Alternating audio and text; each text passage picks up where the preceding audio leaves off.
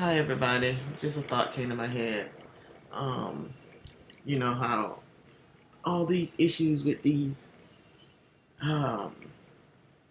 singers and big church pastors and stuff, and they always have an excuse to give you a verse.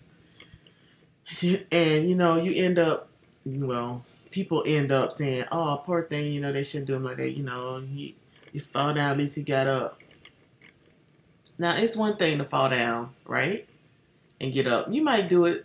I'm going to give you 3 times, that's too many. I'm going to give you 3 times of having some kind of issue that comes out and throws the gospel, the Christian community, on their butt. So, if my child, we're outside playing, and he falls down, I'm going to help him back up, right? I'm like, okay, baby, it's okay. Come on, you can get it. You can do it. You can do it. And then you fall down again. And I say basically almost the same thing. It's okay, baby. You can do it. Mama right here with you. And he fall down again, right? That's 3 times. And he fall down again. Now, I'm going to think there's something wrong with my baby. I'm like, doctor, look.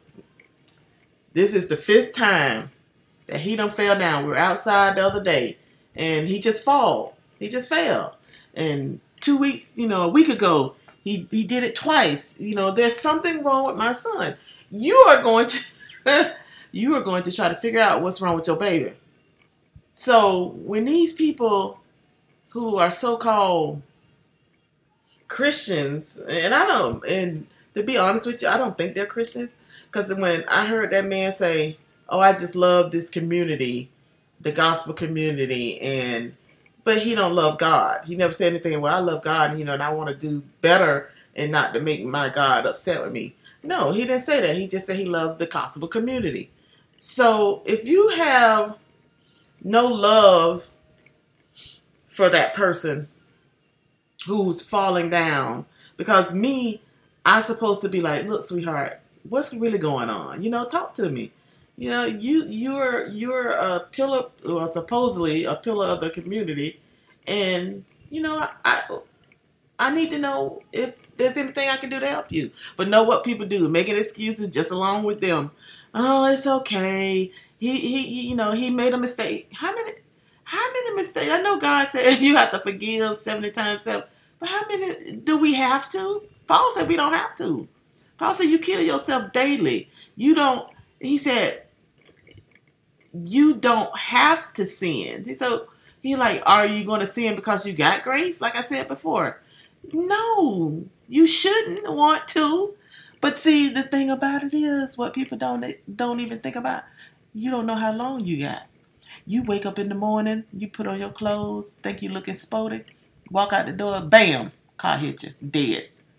You didn't have a chance to repent. And I don't think people really truly believe that God is God. They don't believe in God. Because if you believe in God, you wouldn't, I'll just say, you wouldn't do 99% of the stuff that you do. When you calling yourself a Christian, but you live in the life of the devil. There is no way that you could have that reverence fear of a God who is all-powerful, all-knowing, all-being, and you still continue to do what you do, and then you have the nerve, you have the audacity to try to tell the people out in the world how sorry you are, and you made a mistake, and, people sitting there, they've been listening to you say you made a mistake for the past 10 years. It's like my friend. She'll say, I said, girl, you can't keep doing that. God working on me. God working on you? I ain't got there yet. You ain't got there yet? It's been 15 years. How long does it take to get there? And I really don't think people, their mind is not thinking, I might not wake up in the morning. I might not be able to even communicate with a God if I don't get it together. And you're going to end up being in a place you don't want to be. So, I want y'all to be aware of what these people are doing and how they're living. You need to sit down and watch these people. Listen to these people. See what they're doing. And you make that decision on your own, because I can't make that decision. But for me, I don't want to have any doings with these people. None. No. Because it's hurting the Christian community. It's hurting the young people who are thinking about, I think I might want to see what this thing about this God. But then you see, he see, or she see, oh, y'all acting ridiculous. They're going to say, well, if they can act ridiculous and they say they're Christians, well, I can act ridiculous and say I'm a Christian. I don't have to go to church and deal with these crazy people. Come on, y'all. And if you are saying you're a Christian, please live your best Christian life. Do what God is asking you to do. Obey. He didn't say, obey me. Obey me. Put him first and obey him. And that's all you got to do. And you will definitely be a better person, a happier person, a joyful person if you just do that. God bless.